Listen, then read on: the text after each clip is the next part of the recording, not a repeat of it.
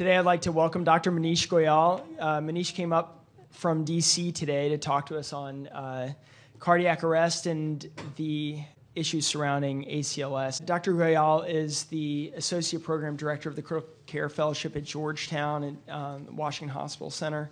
He uh, did a critical care fellowship here at Shock Trauma, so it's nice to have him back home. And um, was up at uh, Penn for a while and uh, now in DC. He's a um, very knowledgeable man, great speaker, and a, and a good person to uh, teach all of us on this topic. Thank you. Great. Thank you very much for the invitation. Um, it's a lot of fun to be back. I can tell you that nine years ago, sitting in these chairs was the last time I was in this room. And at the time, we were debating whether or not to give steroids in spinal cord injury. Uh, so I think we've hopefully come a long way. Uh, for the next 45 minutes or so, we'll talk about cardiac arrest, things that I think we could be doing that we don't do very often, and things that I think we do do that maybe we shouldn't be doing. Uh, I don't have any conflicts for this talk. I'm on the steering committee for the Penn Alliance for Thera Therapeutic Hypothermia. So I want to start with a case, uh, rather a, a, quote. This is from Dr. Peter Safar, and uh, as many of you may know, he's considered the father of resuscitation science.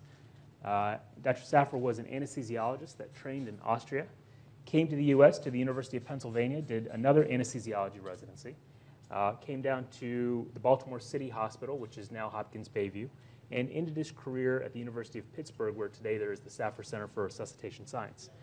And Dr. Safar said that critical care is a concept. It's not a location.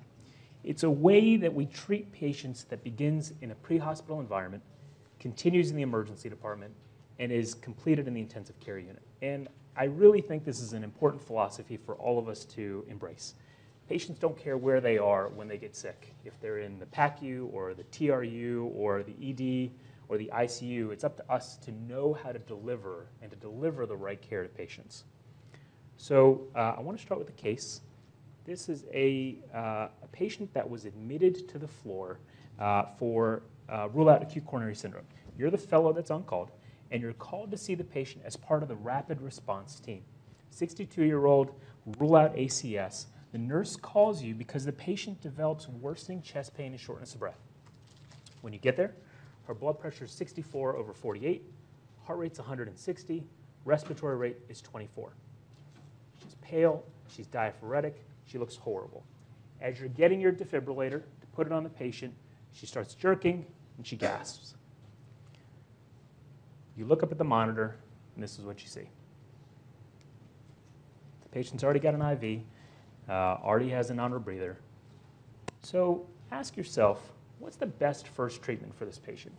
Would it be to give her a milligram of epi? To give her five milligrams of epi? the defibrillator at 200 joules, place an oral airway, or perform endotracheal intubation. And I want you to think about this. We'll talk about each one of these options.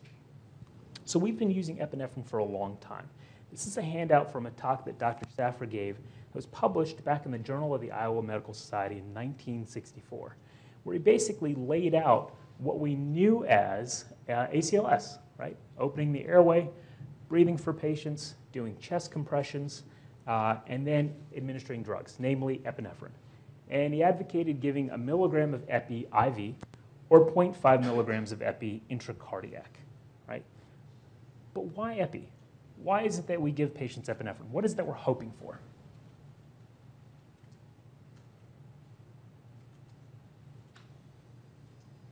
So everybody in this room is given epi, I'm assuming at a code. What physiologic outcome are you hoping for when you give epinephrine.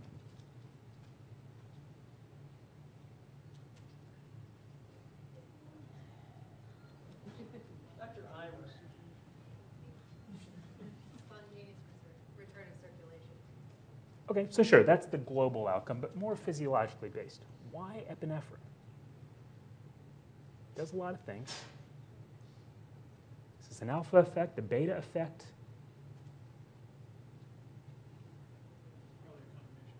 Combination of the two. Okay. Most times I ask this question, I get to jumpstart the heart or something along those lines. And the focus is on the beta effects of the heart. It's actually the alpha effects of the heart. What we're hoping for is increasing afterload to increase our diastolic blood pressure, to increase our coronary perfusion. Remember that perfusion occurs during diastole. We will increase our diastolic pressure when we increase afterload.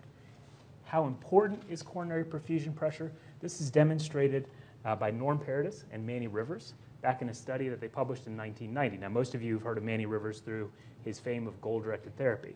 But Manny actually started out in cardiac arrest research.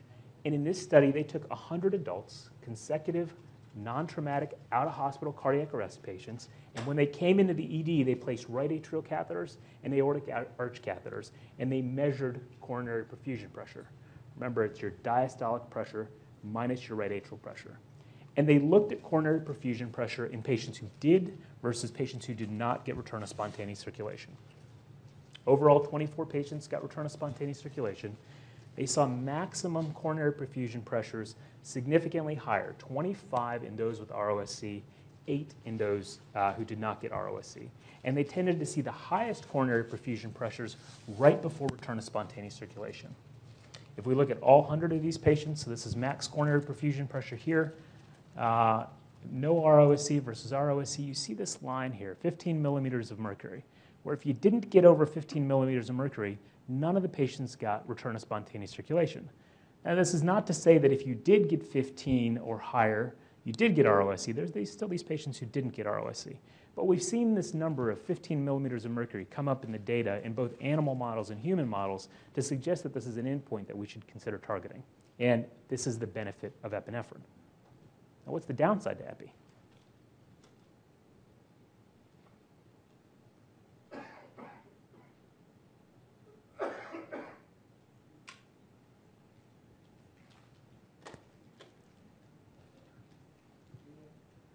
It's those beta 1 effects. When we give patients epinephrine, stimulate beta 1, we're increasing the heart rate, we're increasing contractility. If we look at patients that had an out of hospital arrest, what's the most likely reason they arrested? If it was a VTVF arrest, because they occluded a vessel. So they occluded a coronary artery, and we're giving them a drug that increases their myocardial oxygen demand when they cannot increase circulation and increase oxygen delivery, right? In addition to that, we're uh, decreasing microvascular perfusion throughout the body, particularly in the brain uh, and the heart. So if we consider there are legitimate good and legitimate bad to epinephrine, how does the data play out? Is it actually beneficial to give epi? If we look back at the data that, uh, the original data that supported using epinephrine, this is back from the 1960s. This is also out of the Baltimore City Hospital. It's a randomized controlled trial, a dog model using VFib, uh, VFib dog model, where they used 7 to 15 kilo dogs and they gave them a milligram of epi. So the dogs were randomized to either getting nothing, control, a milligram of epi, and then there was a bunch of other combination of medications. And ultimately what they found uh, was that there was more return of spontaneous circulation and more dogs alive at 24 hours if they were to get epinephrine. But it would be reasonable to say if a milligram of epi works in a 15 kilo dog, should we be giving a milligram to humans? Or should we maybe give five milligrams to a 70 kilo human? And that question was addressed in the 1990s. The best study, I think, is this one from the European Epinephrine Study Group. This is a multi center, double blind, randomized controlled trial from 94 to 96 that randomized patients to getting either a milligram or 5 milligrams of repeat dose epinephrine. So they gave up to 15 milligrams, excuse me, up to 15 doses of epi, although the median was six doses. These were in uh, adults with non traumatic out of hospital cardiac arrest, and they had to have either VFib after three shocks, or asystole, or PEA. And otherwise, they followed standard AHA guidelines. Overall, there were 3,300 patients in the study. These were well matched patients. If we look at how they did, we look at return of spontaneous circulation, 40% versus 36% higher in the group that got high dose epi. If we look at uh, admission to the ICU, still significantly higher. So if you are an EMS provider or uh, an emergency provider, these data look promising. Right? We see more patients get return of spontaneous circulation, more of them make it to the ICU. But if we look at hospital discharge, there's no difference. And if we look at the outcome that I think should be our primary outcome, CPC1, cerebral performance category 1, meaning neurologically intact at discharge, absolutely no difference. with high dose versus normal dose epinephrine. So what is it that's going on here? Is it that epinephrine doesn't work or high dose epi doesn't work? Or is it that we didn't know how to take care of patients here? Right? Remember, this is from 94 to 96. This is before we were doing therapeutic hypothermia, um, maybe before we had goal directed protocols for resuscitation. Um, I can tell you when I was a resident in, in the MICU working under Dr. Zubrow, there were definitely patients that we admitted to the unit where we didn't do a heck of a lot for them, uh, cardiac arrest patients. Um, so, so, what is it that's going on here? This overall I thought was a great study. There was one thing, though, that I thought was a glaring omission. Any thoughts?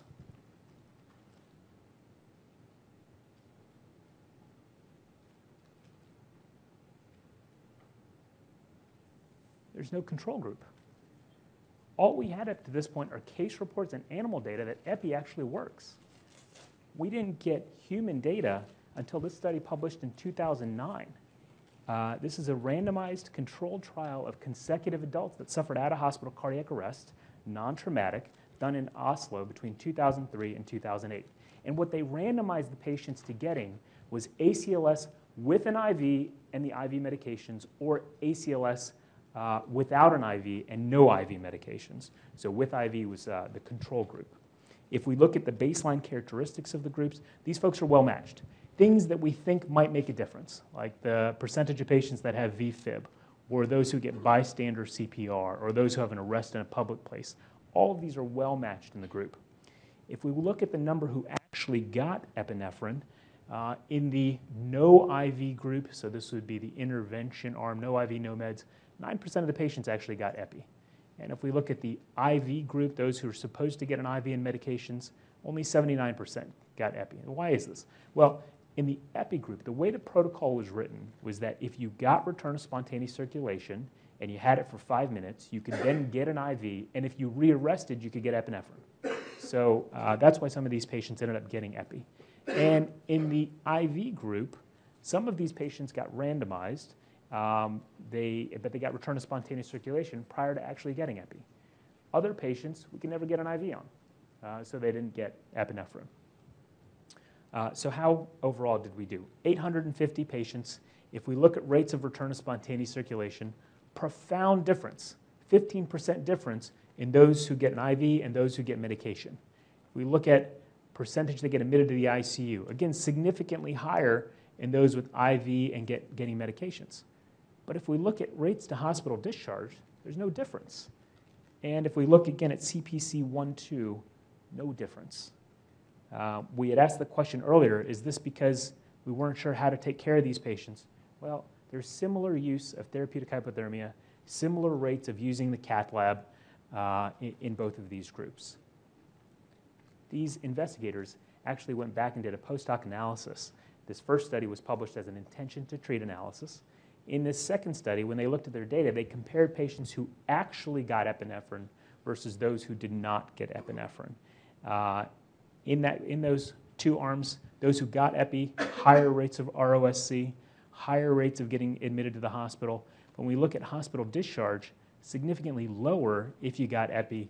And if you look at CPC 1 or 2, again, significantly lower. Now, this is a subgroup analysis. There's clearly selection bias as to why patients did or did not receive epinephrine, but it's still interesting because it still makes us ask the question of are we harming patients when we give them epinephrine?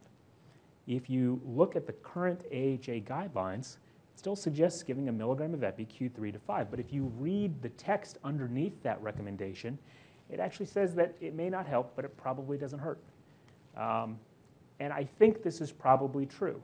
The way that I, what I suggest to my fellows and my residents is you can give epinephrine as long as you don't do it at the expense of something that we know works. Now, what do I mean by that? How many of you have, uh, during a code, uh, put in a central line? And how many of you have asked the person doing CPR to hold compressions while you got that uh, line in or put the guide wire in or whatever it was? Right? Many of you have, uh, and I certainly have. And I think the same thing applies for intubation uh, and for uh, potentially an echo. Um, you know, we do things that I don't think necessarily these patients need at the expense of doing things that make a difference, like great CPR. Um, all right, on to the next topic defibrillation. I don't think that there's much debate here that defibrillation makes a difference, right? This is the whole premise of an AICD rapid recognition of the uh, dysrhythmia and defibrillation. It's the premise of an AED, right? We see this work in hospitals, uh, in airports, uh, in stadiums. We see this work in casinos. One of my favorite studies, published in the New England Journal by Valenzuela and colleagues in 2000, the investigators went to uh, casinos and taught casino security guards how to use AEDs. They then placed them strategically around the casinos. Uh, if a patient had a witnessed arrest, and most arrests in casinos are witnessed because of the security systems, uh, if they were witnessed, one security guard went to the patient, a second one went to get an AED, and went to the patient. And they placed those AEDs such that they could get to the patient within three minutes. What they found is that, they were able to get to patients that had witnessed arrests within three minutes and defibrillate them. 74% of patients survived to hospital discharge. Right? 74% of patients uh, with a cardiac arrest survived. That's profound. Right? This tells us that time to defibrillation is exceptionally important. Most of us don't work in casinos or have the opportunity to defibrillate people this quickly. Are there data in hospital? And the answer is yes. This is uh, by Chan and colleagues in the New England Journal in 2008.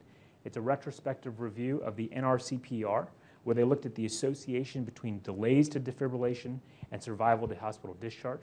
They defined a delay as greater than two minutes. Overall, 369 hospitals, almost 7,000 patients with an in hospital VF or VT arrest, with a median time to defibrillation of a minute. 2,000, just over 2,000 patients had delayed defibrillation. Overall, 61% of the patients had return of spontaneous circulation, 34% survived a hospital discharge. If we look at their primary question, we look at the group that, uh, at return of spontaneous circulation for the group that was not delayed, 66% got ROSC. The group that was delayed, 49%. And if we look at survival in the group that was not delayed, 39% survival, and the group that was delayed, 22%. If we look at a function of survival uh, from time to defibrillation, we see a nice stepwise decrease in survival uh, as we delay our defibrillation. And I think what this tells us is if we see a patient that develops VFib, you know, there's a lot of activity, a lot of things that we're trying to accomplish. We need to defibrillate the patient as quickly as possible. It's the primary uh, intervention that we need to focus on. What about airway management, uh, intubating these patients? Is there a role for intubating these patients in cardiac arrest? And this is an interesting study published by Ian Stiell. And it's a multi-center before and after trial in Ontario. And let me just explain this study. Basically, when uh, these guys were trying to develop an ALS system in Ontario, the government said, look, this is expensive. If we're going to do this, you have to tell us that it works. You've got to show us data that it works. So they implemented the various links in this chain of survival that the American Heart Association talks about. And every time they did, they did a before and after study. They compared survival before implementation and after implementation. So they did it for early CPR, and they demonstrated that it works. They did it for early defibrillation, and again, demonstrated that it works. This study was early advanced care, and that was defined as early placement of IV and delivery of medications and early intubation. The before group had 1,400 patients, after group had uh, 4,200 patients. They were well matched in baseline characteristics and timeline, you know, time to an ambulance arriving, time to first defibrillation, time to getting to the hospital. All those things very well matched. 91% of the patients had endotracheal intubation attempted, almost 94% were successful. And 84% of the patients got epi. Again, these are both in the after arms. When we look at survival, 18%, uh, sorry, when we look at return of spontaneous circulation, uh, much higher in the group in the after arm. Admission to the ICU, also higher, but when we get down to the outcomes that we care about, hospital discharge CPC1, no difference. If we look specifically at the subgroup that we're talking about for our patient that we're talking about at the beginning of the talk, a VTVF subgroup, again, there's no difference uh, with early um, intubation. So what works for these patients? I don't, I'm not convinced that epi actually makes a difference. Um, I certainly don't think that we should do things that do make a difference in order to be able to administer epinephrine. Um, intubation, I don't think helps unless this is a primary airway problem. There are data uh, out of Arizona. Ben Bobrow published a paper in 2009 that looks at patients that are getting minimally interrupted chest compressions for CPR, and he randomized them to either just getting a non-rebreather uh, in an oral airway or bag valve mask ventilation, and outcomes are the same. Um, so I don't think we should be spending a lot of time uh, uh, trying to perform RSI in these patients. Rapid defibrillation, definitely. Other things that make a difference, high quality chest compressions. Using a rate of 100 to 120, compressing at least two inches, making sure we allow the chest to recoil, and minimizing time off the chest. Now, what do I mean by time off the chest? This means minimizing our pre-shock pauses, so doing compressions right up to the point of defibrillating, minimizing also uh, uh, time till we get back on the chest after that defibrillation, minimizing time for things like pulse checks uh, and for echoes, and again for central lines and intubation, making sure we prioritize uh, uh, chest compressions.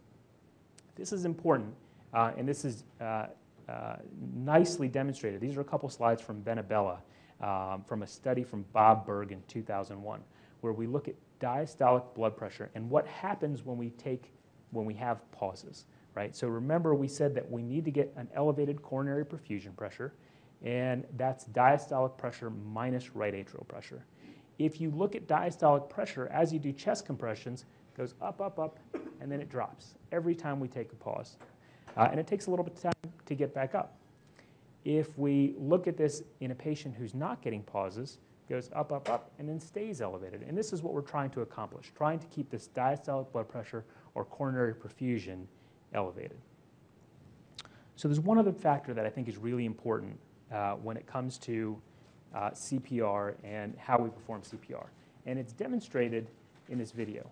Uh, so just to set the stage here, this is a 78-year-old female that was brought in by EMS with PEA arrest. And this is towards the uh, resuscitation.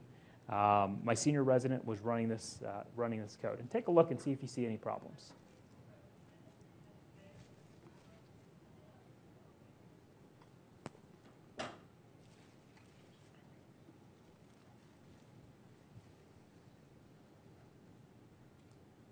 Okay. Any problems?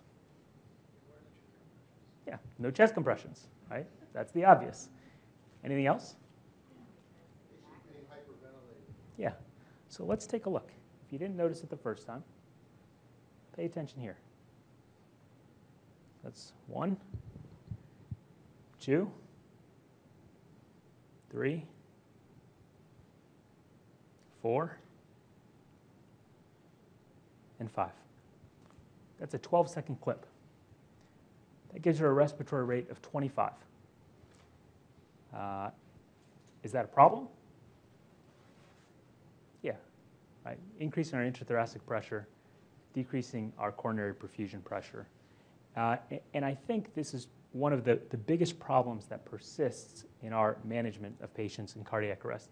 This was very nicely demonstrated by Tom Aufderheide in a study by, in 2004 in circulation. Uh, this is a three-part study. It was really cool. In the first part, they looked at ventilation rates and breath durations in patients that had out of hospital cardiac arrest. So, seven consecutive adults in a system with highly trained paramedics when at the time the American Heart Association recommended a rate of 12 to 15. So, they looked at these first seven patients consecutively. What do you think the mean respiratory rate was in these patients? I'll remind you that they knew they were being studied and they knew the guidelines. Yeah, 20, something like that. 37. Mean respiratory rate's 37. The breath duration, each breath, was 0.85 seconds. That translates to positive intrathoracic pressure for 50% of the time. If we look at this graphically, this is 16 seconds. This is how often they were getting breaths. Uh, and this, again, is airway pressure on the right. Right? Not good. So they stopped. Second part of the study, they retrained all the paramedics. They said, all right, remember, respiratory rate of 12. And they went and they looked at the next six consecutive uh, arrests. What do you think the respiratory rate was now? It's still pretty high. Came down to 22. Okay, so still high. This time, though, the breath duration went up to to 1.18 seconds. So overall, there was still 44.5% of the time patient had positive intrathoracic pressure. So there's no actual difference between this. So they took the data from all 13 patients and they combined them and they said, all right, so this means that our patients are getting a respiratory rate of 30 and each breath is about a second. And they took these values and applied it to a pig model and studied the hemodynamics. Okay? So it's a pig model of VF arrest where the pigs were in arrest for six minutes uh, and then they did standard CPR. They randomized the pigs to getting either 12, 20, or 30 breaths per minute. Okay? Each breath was a second, and they looked at outcomes intrathoracic pressure and coronary perfusion pressure.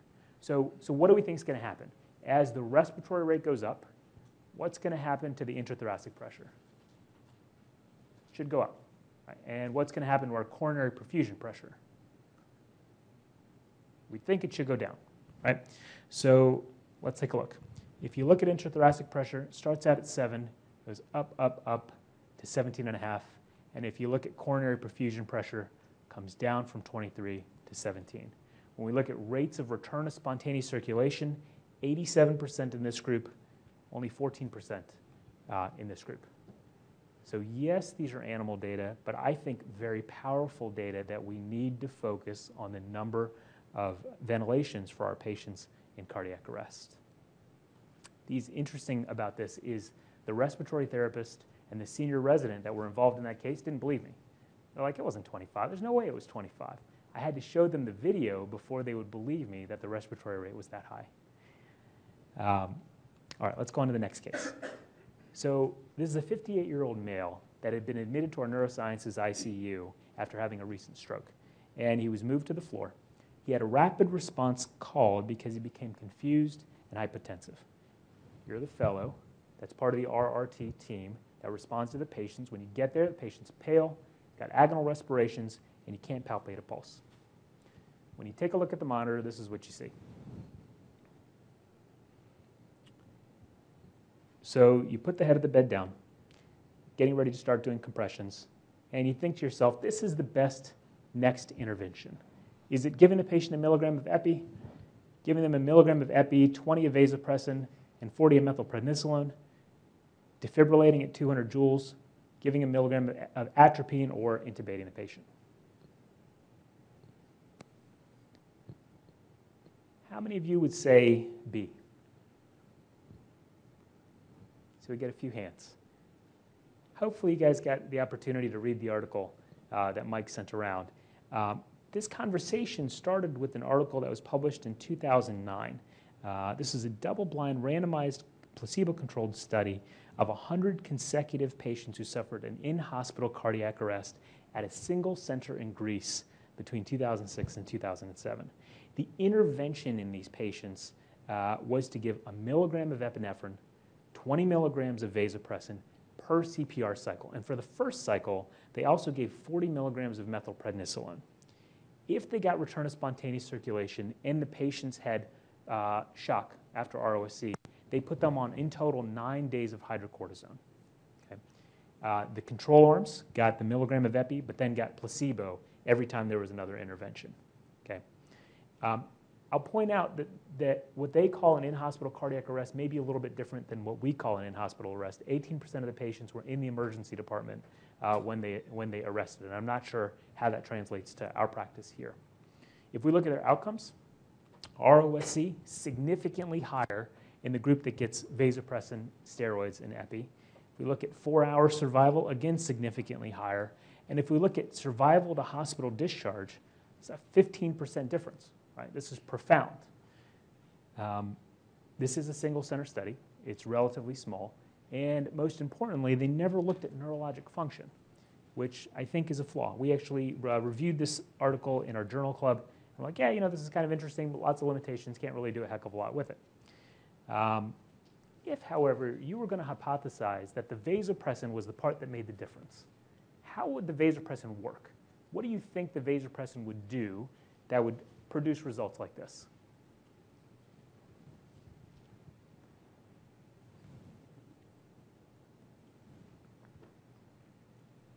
Yeah, the thought is, is you'd increase your afterload, you'd increase your diastolic perfusion pressure, you'd increase your uh, coronary perfusion pressure. So the investigators actually looked at this.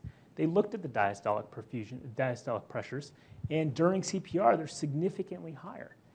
After return of spontaneous circulation, they continue to be significantly higher. If we think it's the steroids that make a difference, we could look at uh, inflammatory markers. And indeed, those who got the steroids had significantly lower levels of inflammatory markers and less organ dysfunction. Um, so interesting data, but again, not sure what to do with this with this single center study. Then, a couple months ago in JAMA, this article was published. Uh, same design, double blind, placebo controlled, now 268 consecutive patients, uh, all having in hospital arrest, now at three centers throughout Greece with the exact same intervention the epi, the vasopressin, the steroids, and the steroids in the post shock group. And again, in this group, 15% of the patients, the arrest was in the emergency department.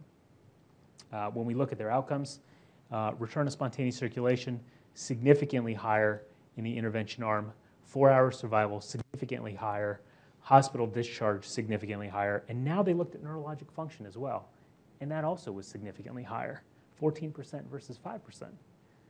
They had similar use of cath labs, similar use of hypothermia, similar complications, all impressive data.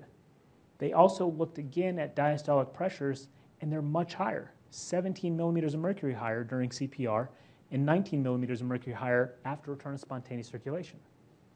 Now, part of the theory here of why this might work is when we raise our diastolic pressures, we also increase our cerebral perfusion pressure. And it just so happened that 14 patients in this study actually had ICP monitoring in place. And so they were able to look at their CPPs, and there were seven in each arm, and the CPPs went from 20 in the control group to 50 in the intervention arm. So I think these are pretty impressive data, but is this ready for prime time? I think there were three hands that went up that said that you would do this now. Anybody want to change their opinion? Would you be more likely to give this now? Yeah? Yeah? So I'm not sure. This, these are my issues. So first off, is this generalizable to the US? And this may seem like a silly question, but fundamentally, cultures are different. If you look at some cultures around the world, people over 65 or 75 don't go to the hospital, right? They die at home. And how does that change uh, if we dilute the pool uh, and the potential treatment effect should go down? Um, 15, 18% of the patients had in-hospital arrests. Again, generally speaking, when somebody, I'm sorry, has a, an arrest in the ED, generally speaking, people who arrest in the ED or out of hospital are a little bit different than in-hospital arrests. Uh, the other thing is that, is it the steroids or is it the vasopressin? I don't think you can really say. There are data to support both. Lower inflammatory markers, higher diastolic perfusion pressures. I think if you buy into this, I think you've got to do the whole thing. Um, the other problem that I had with this study was I kept thinking about this other study that I had read before. And this is actually when I was a fellow. And there's so much literature to get through. The way that I categorize things, when I read a study, I say to myself, this is interesting, this maybe makes a difference, or looks like it doesn't make a difference, or we need more data. And I remember reading this study thinking to myself, man, it, it doesn't look like it works. And I was kind of bummed because I thought vasopressin in cardiac arrest should work. And so when I was preparing this talk, I went back and I read that lecture, uh, read that article again. This is a study published by Volker Wenzel back in 2004. It's a double blind, randomized controlled trial uh, that included 33 communities in Europe between 99 and 2002. Almost 1,200 patients with out of hospital arrests requiring a pressor. And the patients got randomized to either getting vasopressin, and it was 40 units, a total of two doses, or epinephrine, and they only, again, got two doses. If they didn't get ROSC afterwards, they could get as much epi as the ED doc that was working wanted to give, open label epinephrine afterwards. Okay? So when we look at the results, when we look at rates of ROSC, 28% in the epi group, 24% in the uh, vasopressin group. Again, a reminder, this just refers to after those first two rounds of medications because that's when the intervention occurred. If we look overall at hospital admission, higher in the vasopressin group, at hospital discharge, no difference and CPC1 discharge no difference. And again, this is how I remembered this study. Vasopressin doesn't work. What I didn't recall about this study are these 732 patients who got extra epi. Now, this is 65% of the patients got extra epi after those first two rounds of medication. And if you look at just these patients, vasopressin, the group that got vasopressin had a significantly higher rate of return of spontaneous circulation, significantly higher hospital admission, and significantly higher hospital discharge. If you look at CPC1, I don't think this meant significance, but there certainly is a trend here. So at least to me, is now no longer discordant with the data published by the folks at, at Agrees, which suggests that maybe vasopressin does make a difference, um, and maybe we should be using it. My takeaway from this is it's important to have this conversation with uh, the other people in the hospital that are making these decisions. If you're an emergency provider, talking to the ICU coll- your ICU colleagues, your Code Blue team to figure this out, because this is a nine-day protocol. So if you're in the ED, ideally, the folks upstairs are going to do the same thing that you're doing. If you're in the SICU and you're, you know, day five in your week, when you finish three days later, two days later, you're going to want the next attending to do the same thing. So I think it's important to have conversations about this to figure out if you're going to use this as part of your management strategy. Has anybody here done this? See one person? Anyone else? Yeah, and so we talked about this. Um, I talked about this with our MICU director, on board, wants to do it. Talked about it with our CCU director, doesn't believe the data. Uh, so it's a little hard. Uh, you know, these aren't easy conversations, but I do think that they're important conversations. Um, I think we have time for one more case. Uh, so this is a 57-year-old male that was brought in by EMS. He's found down by family. He had no bystander CPR. Um, upon EMS arrival, he was actually in asystole. He had ACLS with three rounds of epinephrine, had a king airway was placed. In the emergency department, he got calcium, got bicarb, uh, got epinephrine, uh, and was intubated. He developed VTAC, was defibrillated twice into a normal sinus rhythm. His blood pressure is 62 over 90, uh, heart rate 62, blood pressure is 92 over 54, and he's satting 100%. His eyes were closed and he's not making any purposeful movement. In the ED, he had an OG tube placed, he had a central line placed, and an A line, he had labs drawn, his K came back at greater than 8, got insulin, glucose, bicarb, and had a hemodialysis catheter placed. It's kind of going to be coming up to your unit. Anything else that you want to do for this gentleman? What's that? Cool him?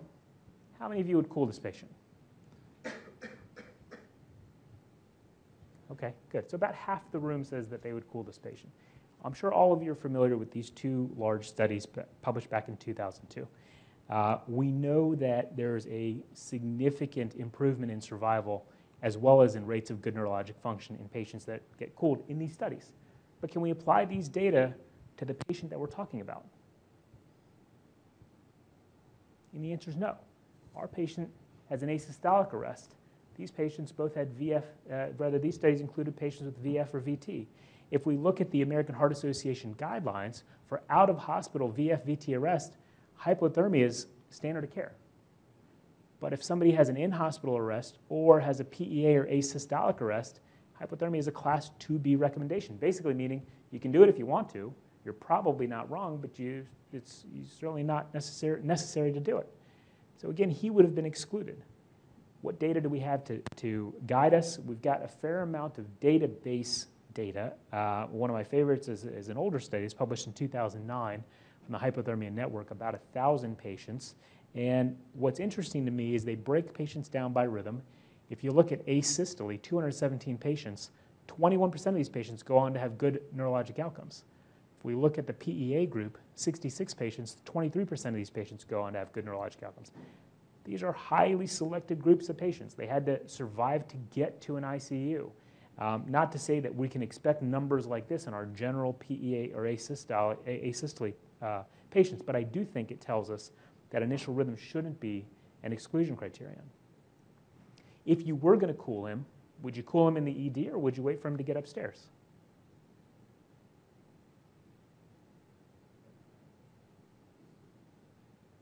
What's that? The sooner the better. And we have data to say that.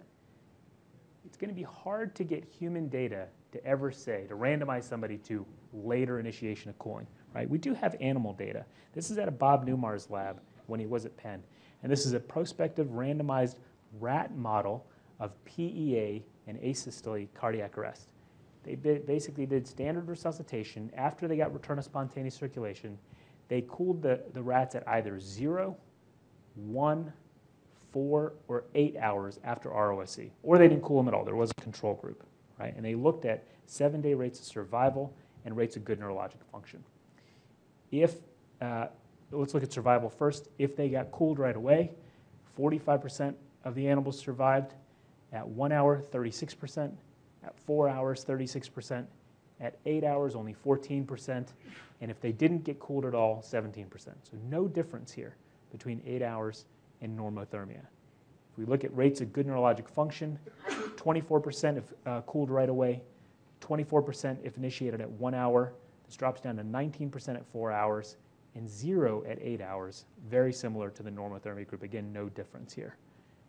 Which, as I said, we're never going to have human data to say we need to do this early, but I certainly think it makes sense. We want to implement this uh, as early as possible. Um, Mike, do I have time to go on a little bit further? Okay, great.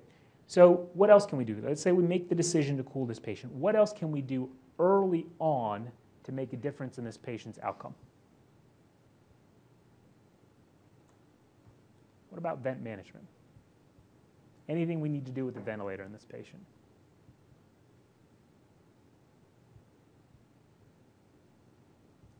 So if we consider that most of these patients aren't going to have acute lung injury, many of them will develop pneumonia, but when they come in, most of them don't have acute lung injury. You can use standard mode uh, ventilators. We want to target normal carbia for these patients, but what about their oxygen? ACLS emphasizes 100% FiO2, and I would argue that many of us, when we get return of spontaneous circulation, we set whatever settings it is, you know, 500, 14, 105, and then we get a gas, and we figure out if we need to titrate the patient, right? Is it possible that that 100% FiO2 that we're exposing patients to, albeit for a brief period, is harmful? Um, and this is a question that was actually looked at here at shock trauma. Uh, this is at Bob Rosenthal's lab uh, published in 2006, and they used a dog model uh, for VF arrest. And what they did was just that. So they got uh, had VF arrest in dogs, got return of spontaneous circulation. Um, when they were doing the resuscitation, the dogs were resuscitated with 100% FiO2. They divided the dogs into two groups, and in the first group, they exposed the dogs to one hour of 100% FiO2. In the second group, they immediately titrated down the FiO2 based on the SAT. And they tried to get the SAT down to 96%. And they were able to do that very quickly in all of the dogs. And then they, they then looked at uh, neurologic function. They also looked at uh, neuronal cell injury, and they found significantly more neuronal cell injury from this exposure of one hour of hyperoxia. When they looked at neurologic function, again, significantly uh, better function in the groups that had the rapid titration of the FiO2. And you can say, well, these are interesting. These are animal models. Do we have uh, human models? I doubt we're ever going to have prospective data, but we do have some retrospective data uh, published at a Steve Trzeciak's group uh, in 2010 in JAMA. It's a retrospective review of the Project Impact ICU database. This includes 120 hospitals. They looked specifically at adults with non-traumatic arrest that had an ABG performed within 24 hours of getting to the ICU, and they tried to isolate hyperoxia. That was their exposure. They looked at in-hospital mortality. They a priori divided the groups, uh, the patients into three groups based on that first ICU PaO2. And they defined hyperoxia as anybody with a PaO2 over 300, hypoxia as a PaO2 of less than 60 or a PF ratio of less than 300, and normoxia essentially as everything else when they looked at the groups, let's take a look first at in-hospital mortality in hypoxic patients versus normoxic, kind of what you'd expect, right? You'd expect higher mortality in the hypoxic group, 57% versus 45% in the normoxic group. But when we compare normoxic to hyperoxic, 45% to 63%, significantly higher mortality in the patients that were exposed to this hyperoxia. If we look at where they went when they were discharged, significantly less patients actually went home, suggesting that they needed more uh, support. Um, the, most of the patients that went home were in the, the normoxic group. So again, I don't think we're ever going to have human data uh, to, to say that we should do this, but this is a simple, free intervention that's highly unlikely to harm a patient. It's just we have to think about it early. We have to titrate down that FiO2. Remember that oxygen, like fluids, like everything else, is a drug. You want to use as much as you need of it uh, and no more. So we go back to our case, um, just by show of hands, data that we have, how many of you would cool him? Okay. So this is interesting. I'll, show, I'll tell you this before we talk about what happened with this patient. So um, I had two research assistants over the summer, and I had them pull data on all of the cardiac arrests done at the hospital center, brought into the hospital center over the last three and a half years. In total, we had 320 arrests that were non-shockable. So first rhythm was PEA or asystole. Out of those 320, how many think survived to hospital discharge?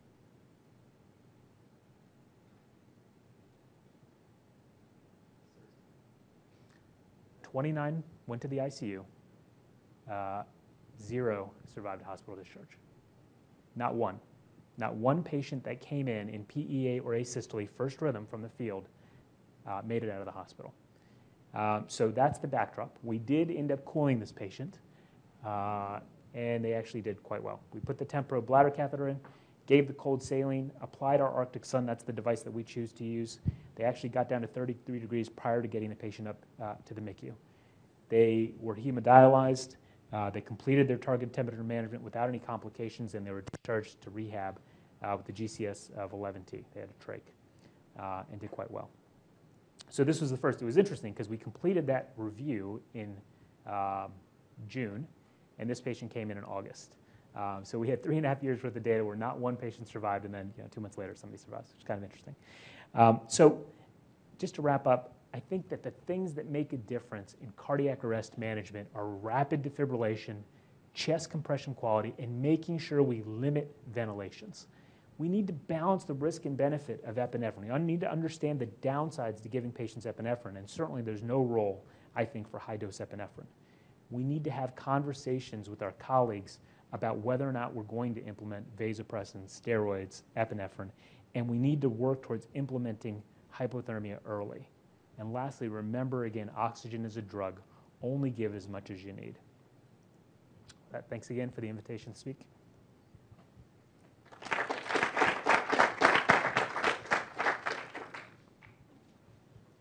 Dr. Subra?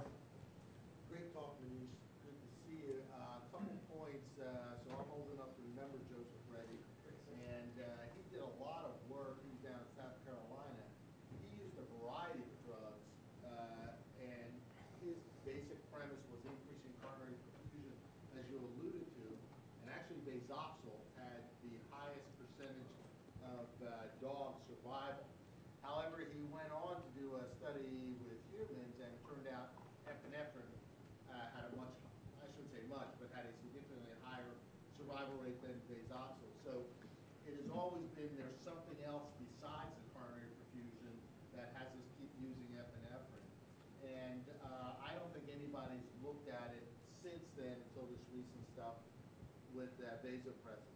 Moving on to vasopressin, I think there uh, is emerging data, uh, and I know it's in the sepsis literature with uh, particularly James Russell's work uh, out in Vancouver of a synergistic effect with steroids and vasopressin.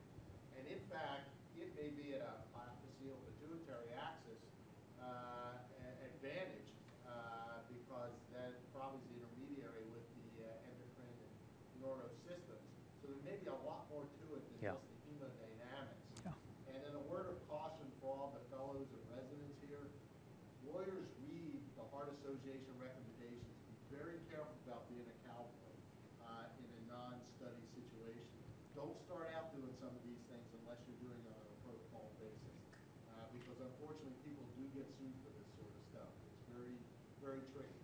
It may be the future, but uh, without it in an organized study fashion, setting yourself up for a potential problem. Great talk. Yeah, thank you. Sir. regarding the JAMA uh, article that you mentioned, the study, so I believe that they started actually vasopressin and steroid after a certain number of cycles of regular.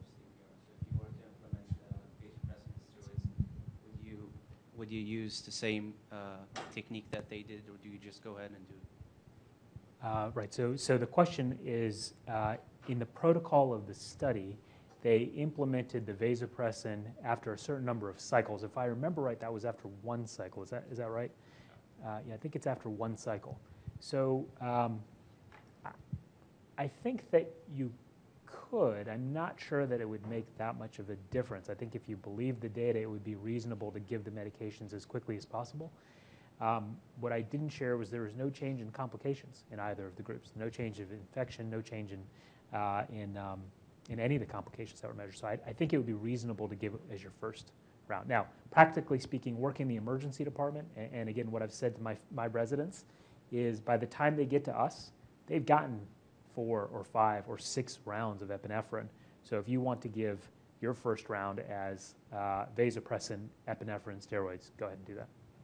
And just one more question. The, you talked about the guidelines, how the rate went from 12 to 6. Was that based on studies or was it just a physiological concept? I'm sorry, I, I, how what the, went from the 12 rate to of 6? ventilation, you said that it was 12 per minute based on the previous guidelines, and now it's down to 6 and 8. Um, so the previous guidelines were 12 to 15, and Yeah. I believe the current ones are 6 to 10. so Uh, is that based on? I think a lot of that's based on the Aufderheide study. Okay. And there's also echo studies. They actually looked at uh, pulmonary perfusion and flow across the pulmonic valve. Yeah. And somewhere between six and eight was optimal. And, and if you look at the, a lot of the echo studies while CPR is being done, we would change a lot of it. Yeah. But I, I think that's where most of it is. Any other questions? I think uh, one other uh, topic that I'll or that I'll frequently bring up, whether our our uh, TBI talks or stroke or whatever the case, I, I think the an often um, under thought about issue in the setting of uh, unstable patients is the acid base status. And um, in addition to the int- increased intrathoracic pressure that occurs with hyperventilation, you have an alkalemia that ensues, which will shift the oxygen dissociation curve to the left, minimize uh, oxygen unloading at the at the tissues that need it the most. Um, and so that I always wonder how much that contributes to the uh, worsened prognosis with the individuals that are hyperventilated.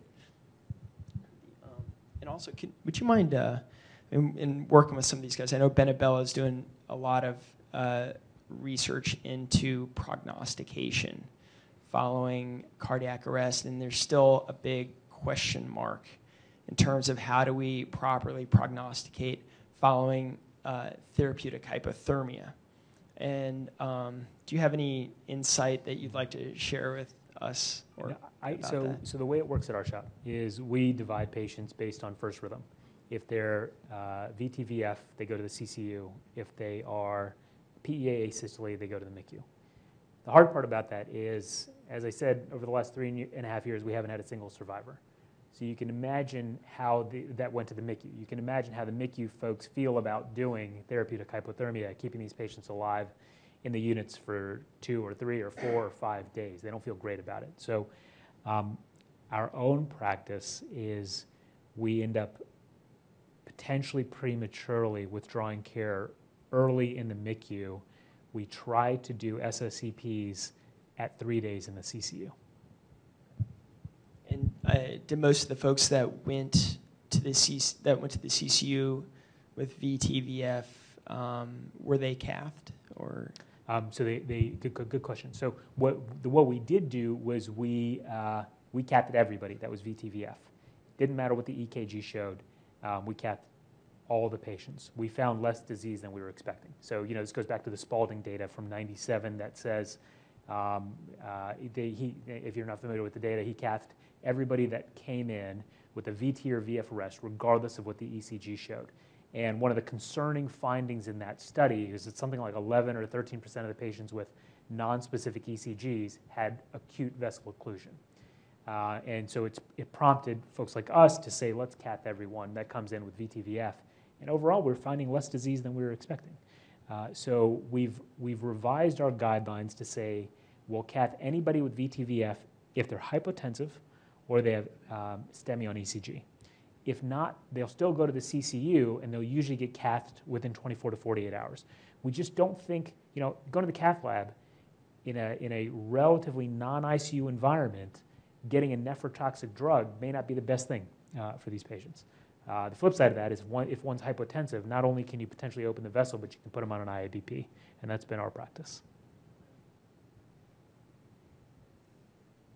I know there's been some there have been some uh, uh, searches into other ways to improve coronary perfusion pressure, whether it's abdominal binding, various medications. I, Scott, I think you uh, I listened to one of your podcasts a while back, and you talked to some the guys from uh, Minnesota.